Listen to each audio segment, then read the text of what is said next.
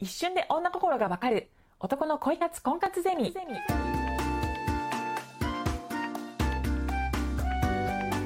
ポッドキャスト。一瞬で女心がわかる。男の恋活婚活ゼミは累計2万人以上の男女の相談を解決してきた恋愛カウンセラー長峰彩がオリジナルの恋愛心理学を応用してあなたの恋活婚活の悩みを明るく真面目に解決していく番組です。それでは本日の番組をお楽しみください。こんにちは長峰彩です、えー今日はですね、えー教えてあすか先生ということでですね、えー若者に性教育をしているえー染あすか先生をお呼びして、えーお伝えしています。あすかさんよろしくお願いします。はい、よろしくお願いします。はい、えっ、と、今日もですね、あの、性に関する、まあ、お悩みだったり、えー誤解だったり、まあ、あの、そういったものが来ているんですけど、あの、まあ、いろんな方がですね、あの、性、性液をですね、こう、オナニーして出さないと溜まっちゃうから体に悪いとかですね、はい。あと、中高年の方とかがですね、あの、こう、全然最近セックスをしていないから、あの、こう、性液を出していないから、あの、自分は健康じゃないんじゃないかとかですね、ちょっとそういう話を、あの、私の飲み会の場で聞いたりとかですね、あとは本当にこう、若い方で全然こう、セックスをしてないから、あの、良くな性液を出してないからダメなんじゃないか、みたいな。溜まるっていう表現もするじゃないですか。はいこれ本当にその、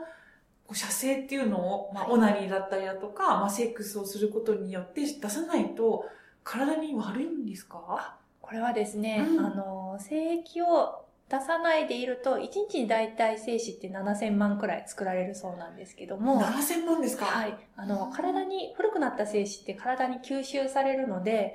うん別に、あの、ずっと射精していなかったからといって体に悪いっていうことはないんですよ。それは安心しますね。はいな7000万がね、ずっともう、もうパンクしちゃいますよね、そのままずっと溜まっていったら。本当ですよ、笑っちゃいけない。1万4000、2万1000とかになったら、大変ですよね。はい、そうですね。で、大体1回の射精で出る精子は数千万から5億くらいって言われてるんですけども。えあ、じゃあある程度その溜まったものがはい。出るっていうことですかね。そうですね。で、し出ている白いものは、うんあの、分泌液で、精子が白いってわけじゃないんですよ。精子は透明なので、うーん。で、なので分泌液がどんどんなくなっていくと、あの、射精ができなくなるというか、なんか何回連続でできるかみたいなチャレンジをされる男性もいるかと思うんですけども、いらっしゃいますね。はい。あと、うん。あ赤玉とかは出ないので、赤玉は出ません、みたいな。なるほど。あ、その、その精子はあったとしても、その分泌液がなくなるから、その何回もそうですね。や、やり続けるのは困難、射精し続けるのは困難だ、みたいな。はい。っていうところです。ね。あとはなんか、私も中高生向けに講演をしていてよく聞かれるのが、はい。あの、マスターベーションをオナニーしすぎると死んじゃうんじゃないかっていう。俗に言うテクノブレイクっていうそうなんですけテども。クノブレイクですか？はい。っていうのがあって、オナニーのしすぎで死ぬことらしいんですけど、でもそれは、あの、真っ赤なネットの嘘ですので、いや、でもですね、これあの、これ本当に、はい。本当かよって思うんですけど、あの、なんか、えっ、と、こう、彼女と復縁したいとかって時、じ自己啓発的に自分をこう高めようみたいにするはい男性がいる時に、なんか、オナキンとか言ってなんか、その、へえ。な、なんでそれをするのかわかんないんですけど、それを我慢するといいのか何なのかわかんないですけど、そ、それもなんか間違ってますよね。そうですね。なんか、スポーツをやってる人とかだと、射精をするとちょっと、あの、力が入りづらくなる。パフォーマンスがちょっと落ちるっていうので、うんあの、マスターベーションしないようにっていうスポーツ選手はいるみたいなんですけどね。へえ。あ、パフォーマンスが落ちるんですね。はい。なんかいっぱいしすぎちゃうとそうなるみたいですね。うーんなので、まあ、でも日常生活をしていく中ではうん別に何回してもしなくても体に悪いっていうことはありませんので、ああ、じゃあ別に、そうですね、溜まっていく、射精しなくても溜まっていくわけではないから、まあ、そのマスターベーションとかセックスはしてもしなくてもいいみたいな感じですか？そうですね。なんか出さないといけないからっていうのでするものではないですね。はい。で、私の知り合いでもなんか半年間全然、あの、マスターベーションする気がな、ならくって、うん。半年置いてたけども、別に全然体に異常がなかったですし、その後、あの、普通に結婚されてる方で、あはい。の子供もできたっておっしゃってたので、これはいい事例ですね。別に半年しなく、オナニーとか射精を出さないしなくても、その、死んだりとかですね、はい。あの、何かおかしくなるとかってこともないしっていうことですね。そうですね。なので、そのあたりは安心していただけたらなと思いますので。う、んなんかあれ、溜まってるとかっていう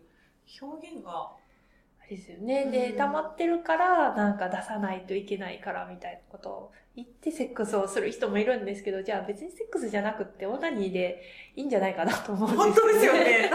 ご迷惑な方ですよ、それはね。なんか巻き込まれたはい。相手の女性のことを思うと。そうですね。でもなんかやっぱ男性の中には、そのマスターベーションとか射精がすごく汚いことって思ってらっしゃる方もいて、うんで、そうすると、なんかその射精に対する嫌悪感というか、うんやってるのが、ちょっとなんか後ろめたさ、嫌な感じがするっていう話は聞いたりはしますね。ああ、でも、あの、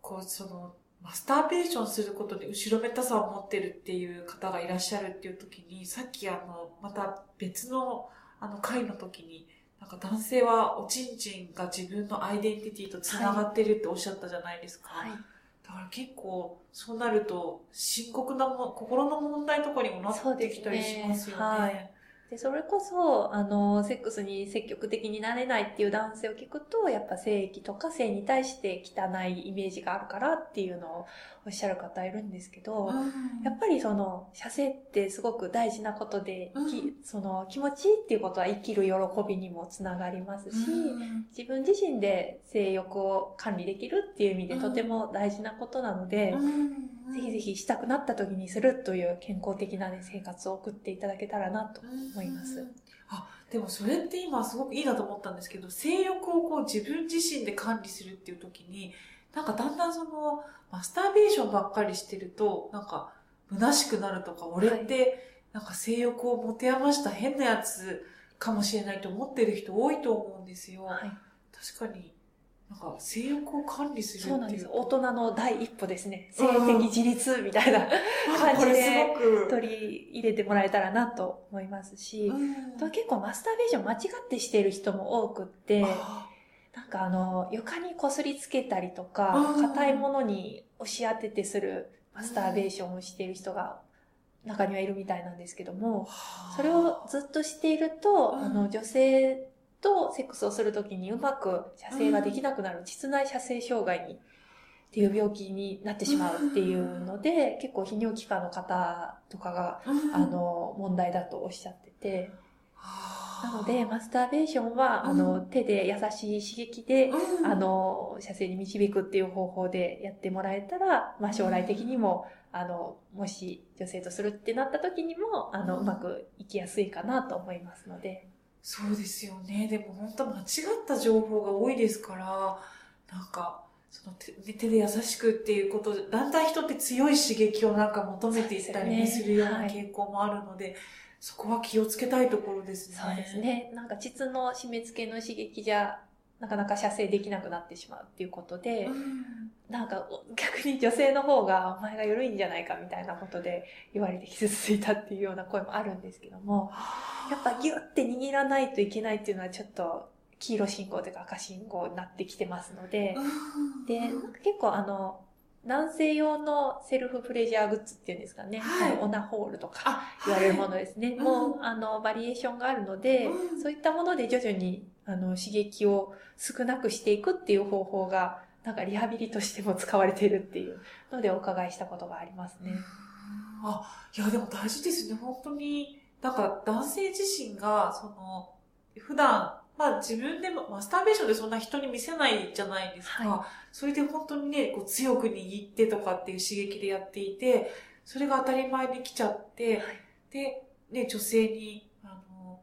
なんかその締まりが悪いんじゃないかとかっていうところでなんか、やっとそれが発覚するみたいなね。でもそういうふうに思うし、なんか締まりが悪いんじゃないかと思う人は、まずお前見直してみようよっていう ふうにもね、強く握ってないかなとかっていう。そうですねうんじゃあこの、そういった場合に、そういった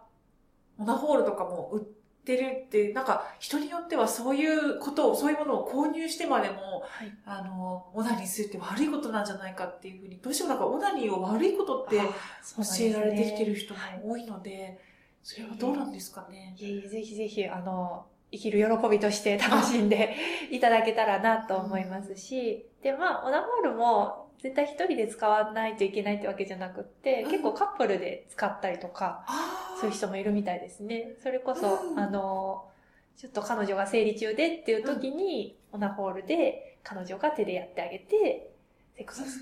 しているみたいにするみたいな。それはいいですね。はい。そしたらお互いに負担をかけず、でも楽しめるっていう感じでやっていただけると思うので。そうですよね。なんか女性の側もなんか、あの、生理中だから悪いなとか思わずに、はいそういうことを思っちゃう人もいたりするじゃないそれも自然のね、はい。あの、摂理なのええ、に。ええ、ええ。でも、最近のオナホールってなんか可愛いそうでおしゃれなものもはいっぱい売ってますからね。はいあーじゃあぜひそういう感じではい。楽しむっていう、ちょっと初めのテーマから少し膨らんでいきましたけど、はい本当にその、こう射精をこうしなきゃ溜まっていくっていうのは嘘だよっていうことと、あと、きちっとその性欲を管理する、はい。はい。そして健康的な喜びを味わうっていうことが大事だよっていうことですね。そうですね。はい。わかりました。じゃあ、アスカ先生、今日もありがとうございまはい。した。ありがとうございます。